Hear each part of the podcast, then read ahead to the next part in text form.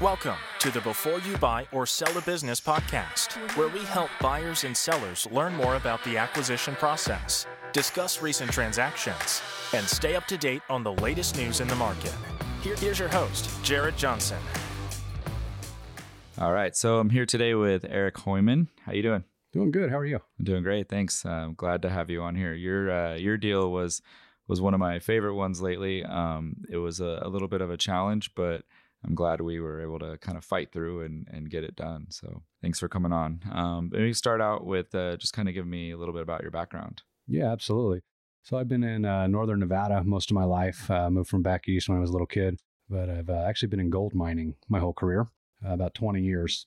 I was a specialist in the uh, fire suppression area on a lot of the major equipment I would install and design fire suppression systems. And then later in my career, when I got acclimated a little bit more, I did the fire ex- uh, extinguishers and the suppression systems for the sprinklers and the alarms. So that's kind of where I started. Uh, prior to that, I actually went to college up in Oregon, got an engineering degree, and uh, went there for soccer and track on a full ride scholarship. Oh, cool. Which school was it? Uh, Coos Bay, Okay. What position do you play? midfield. All right, nice. Yeah. Yeah, I remember uh, I played midfield, but I you know I didn't play long enough to make it matter. But I remember my dad telling me like, you play midfield, you got to run the whole game, and you got to do the throw-ins. I'm like, all right, fine. So, but I liked it because it was a good challenge. So yeah, midfielders are usually pretty tough. A lot of running, and then I did a decathlon actually in college. So Really? Cool. was- it was an interesting setup for me. Yeah, yeah, that's fun. Cool. Well, anytime you get your college covered and you get to be an athlete, it's great. You know, Yep. so cool. All right. So um you talk about, you know, you and I uh talking a little bit before this, how we met each other. And I, I totally forgot. We had uh looked at a, a business first. Um maybe tell me a little bit about the the first one that you were you were looking at. Yeah, I was a insulation company down in Las Vegas. Uh, my wife and I had decided a couple years ago, you know, we wanted to get out of where we were. Uh, big thing for me was at the mines. I was doing three in the morning till eight at night, Whew. and uh, you know, I just didn't want that lifestyle for my kids. Um, on top of that, you know, my kids are heavily vested into sports, and so I wanted to create some more opportunity for them. Uh, we knew that Vegas was the spot for us, so we started looking. And originally, we found an insulation company that really looked good on the books. Um, so Jared and I had first met doing that, and uh, you know, div- diving deeper into the numbers, it wasn't something that was going to work out. Yeah, it happens. So, and then uh, later down the road, we ran each other again. You were looking at some wedding chapels in Vegas, which I was uh, really wanting to do that deal just so I could say I did some wedding chapels. I thought it was kind of cool. Um, I'm actually still working on it now. It's pretty funny, but um, yeah. So we we met that way. It just kind of couldn't get it to to come together. I think there was some some issues with some of the the lease agreements uh, not being long enough. Um, and then so you passed on that, and that was going to be more of your your wife has some expertise in that, right? So Yeah, we actually owned a uh, event company. Well, my wife did um, up in northern Nevada, and we would do the mining corporate events and a lot of weddings and stuff like that. And so, wasn't really my background, but she's very good in that. Uh, we did have good opportunity with those wedding chapels, and they were solid numbers. But you know, like we were saying, the leases just weren't working out for us, and couldn't make that deal work. So we passed on that deal. cool. So you guys you guys would create the Catalina wine mixer for miners. Yeah, that's a, one way to put it. there you go. Cool. So um ended up uh you know not working on that obviously you were still kind of looking to figure out so um ended up finding a glass company Mhm. um so how did you find that listing Um, I just looked on BizBuySell. You know, I was constantly looking at uh, businesses and stuff. You know, I think I put in over 100 LOIs just to look at different businesses and wow really researching what I wanted to do and how I wanted to go about it, and you know, really narrowing down my search on what I felt like that would be a good fit for me. cool so what did you like about that one like right off the bat Uh, I liked that it was the oldest uh, glass company in Las Vegas, so it had a lot of roots. Um, and another thing was that it had an unlimited contractor's license, which in the world of contracting, anything uh, is allocated for a bid limit by the state. And it was grandfathered in because it was so old. So what that really means is if a job has a, you know, let's say a hundred thousand dollar bid limit, or not a job, a person, and the job scope is two hundred thousand dollars, it doesn't even allow certain companies to bid on it. So it really narrows down on who can bid on what and really gives a lot of opportunity. So with an unlimited, we can do whatever we want uh, that we feel like we can handle. yeah it's a really good asset Uh, and so when you were doing kind of your due diligence and looking into it um you know i I- know you you definitely recognize that um and maybe you could talk a little bit about uh what had happened with the seller um before when they when they were looking to sell it why they were looking to sell it Yeah, it was. Uh, you know, one of the things that I personally like is uh, I like distressed deals, and this was a, a, a very distressed deal. The situation was it went through uh, three generations inside of a family. Then they actually sold outside the family, and unfortunately, the guy in a couple months had passed away from COVID. So his daughter, who's a fashion designer by trade, inherited the company. It was a very tough situation for her. You know, a lot of emotions involved, and so it had just really dwindled down over the years. And so she wanted to get rid of it. Um, but on the positive side for me, I had a very motivated seller. Mm-hmm.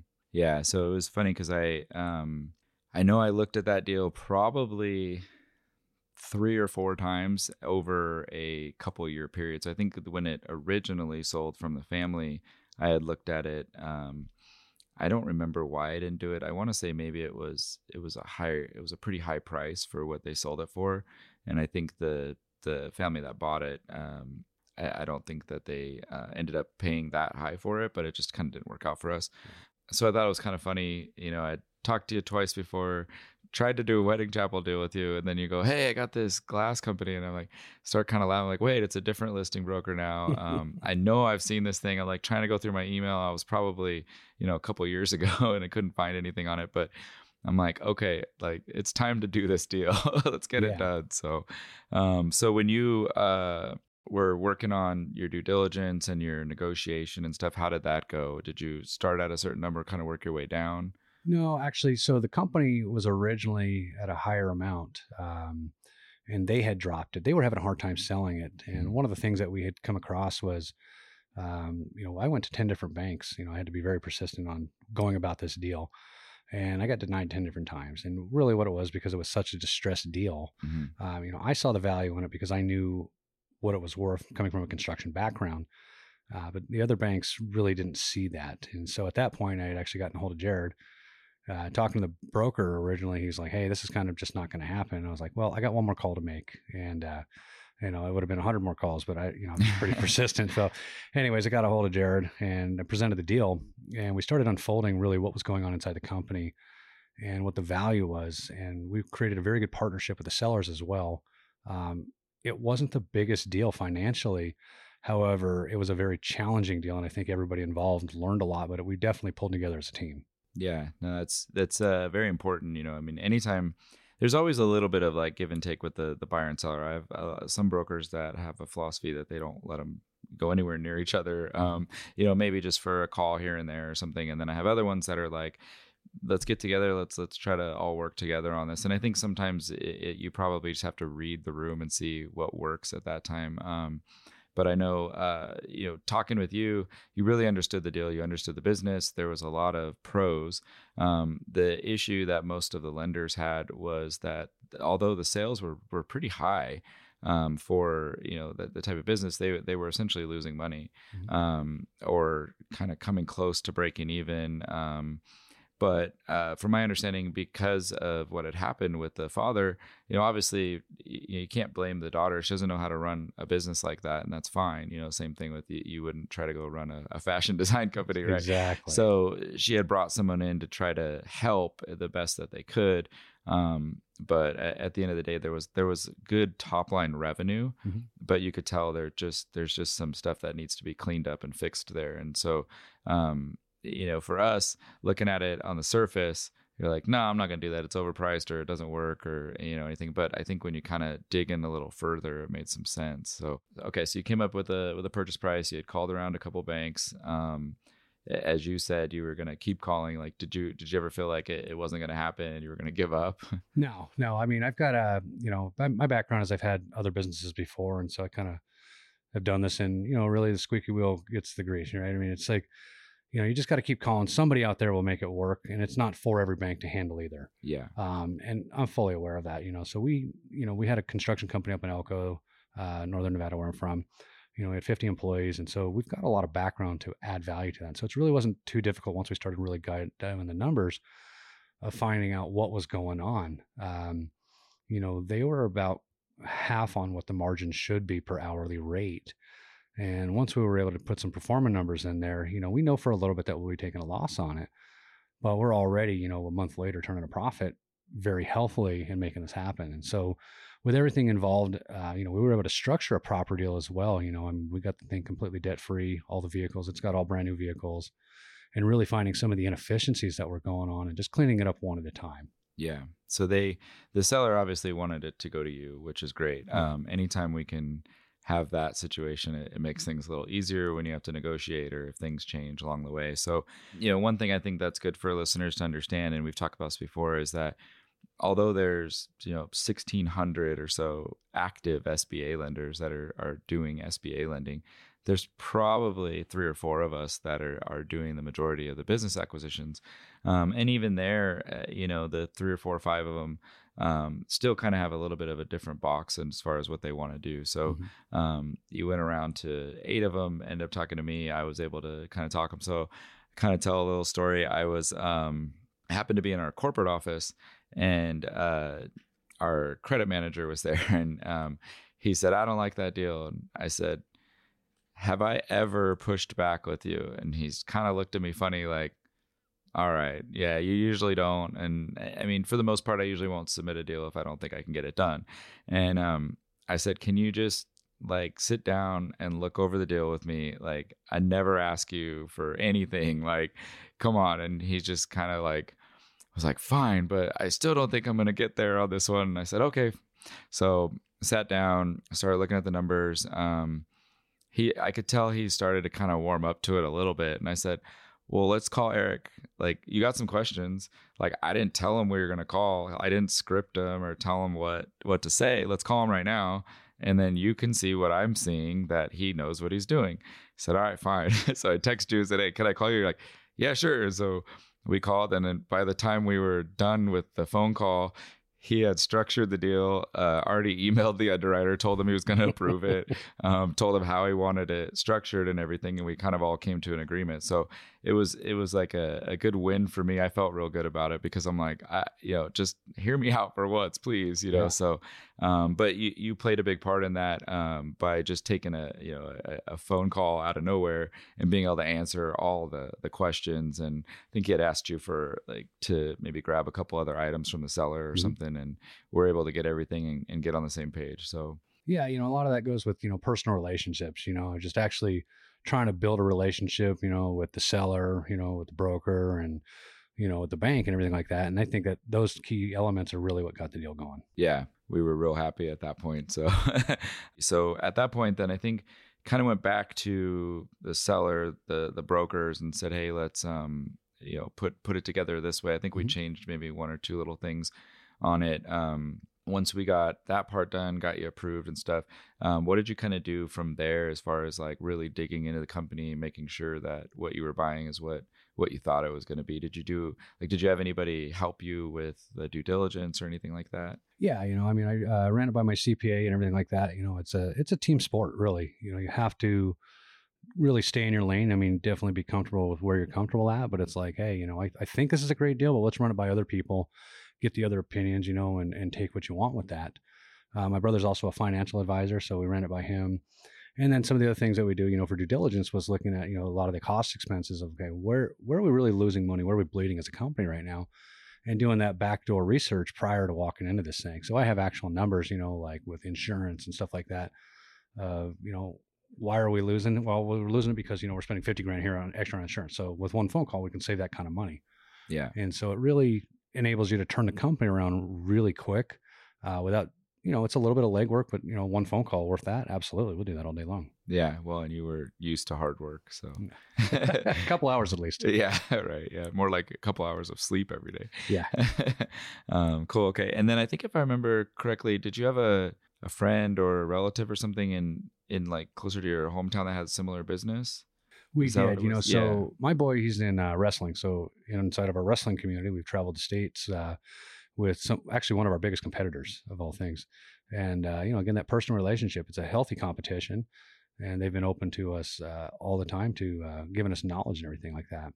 Um, at the same time, too, we have a guy that we just brought on who, you know, again from the wrestling community, has got 25 years of experience in the estimating and management side of it. So we brought him on as well to replace somebody at the same cost, which was very valuable to us uh, to you know help turn this thing around. You know, at the same time too, you know, one of the biggest thing for me on that strategically was having an ally right away inside the company. You know, the Mm. company's been around for a long time with a lot of good, long-standing employees. You know, all the way up to 40 years. Wow. And so really having somebody on your side to help, you know, second set of eyes, but also from an outside point of view, you know, hey, it's not, you know, hey, we've done this for so many years this way.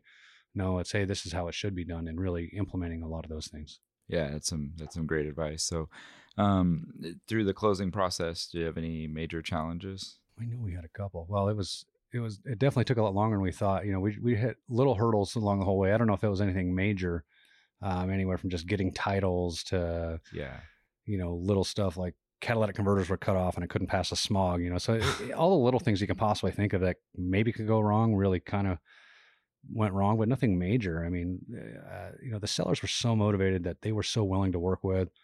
Uh, but at the same time, too, you know, when it took a little bit of budging on my end, because they were willing to, I was more than willing to accommodate to them as well. Yeah, that's great. Yeah, I know um, every deal's got challenges, especially on the closing.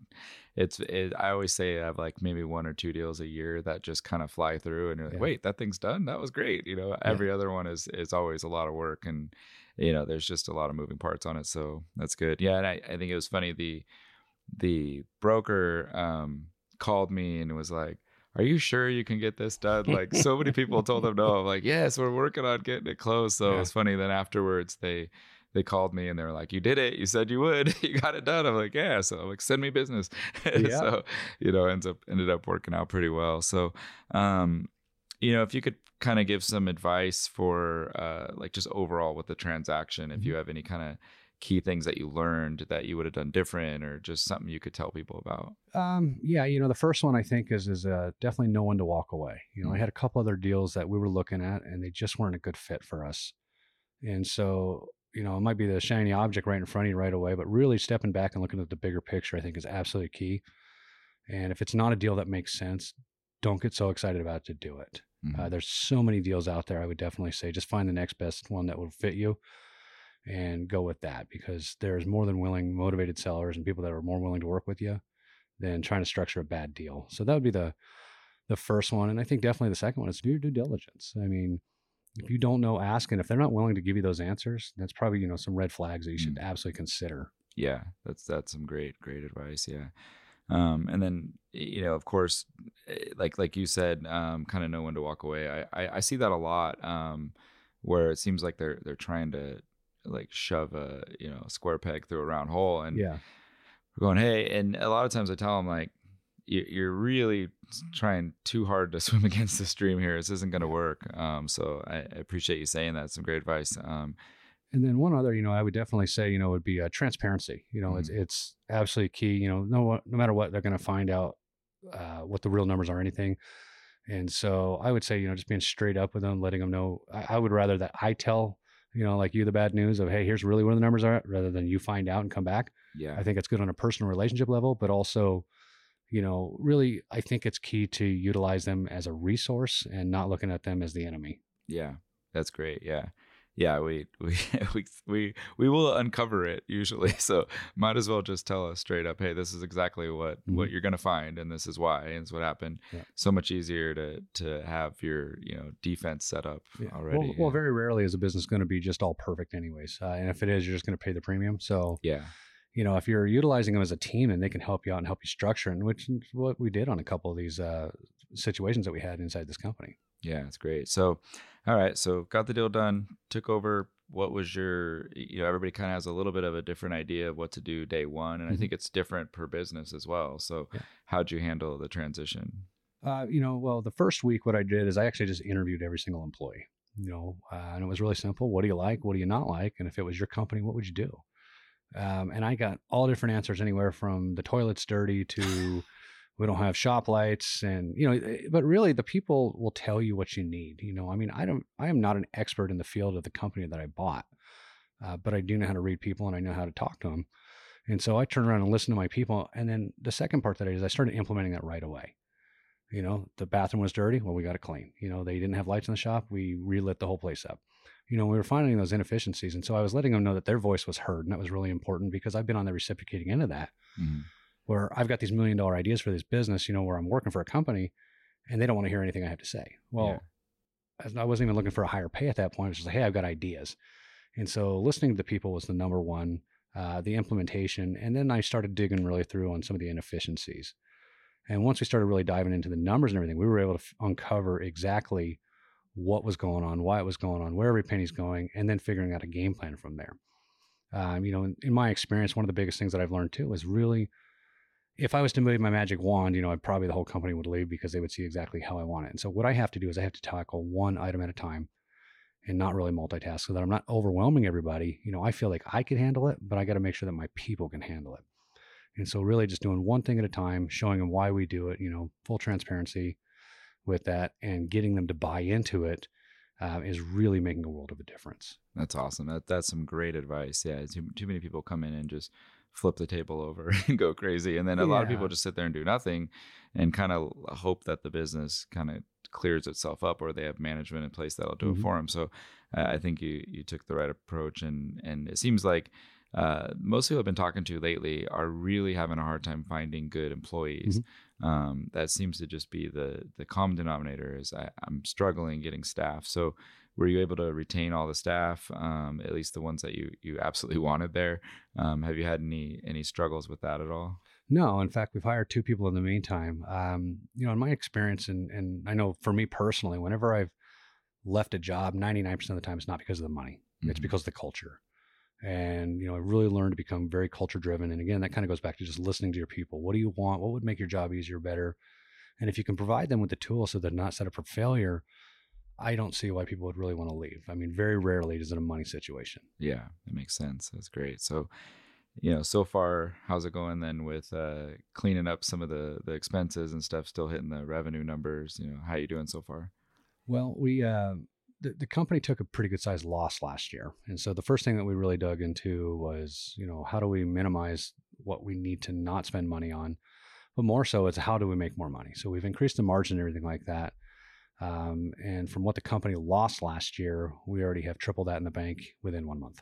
wow. That's great. So see we were right. That's awesome. Yeah no it's it's always good to hear that. Um you know i mean I, I i didn't really have any doubts that you'd be able to kind of get in there and tweak some things pretty quickly. So that's awesome. I'm excited to hear how how the year ends up and then kind of from there. So so what's next Well, once I stabilize this, uh, I'll be getting back with you and buying another business. So Okay.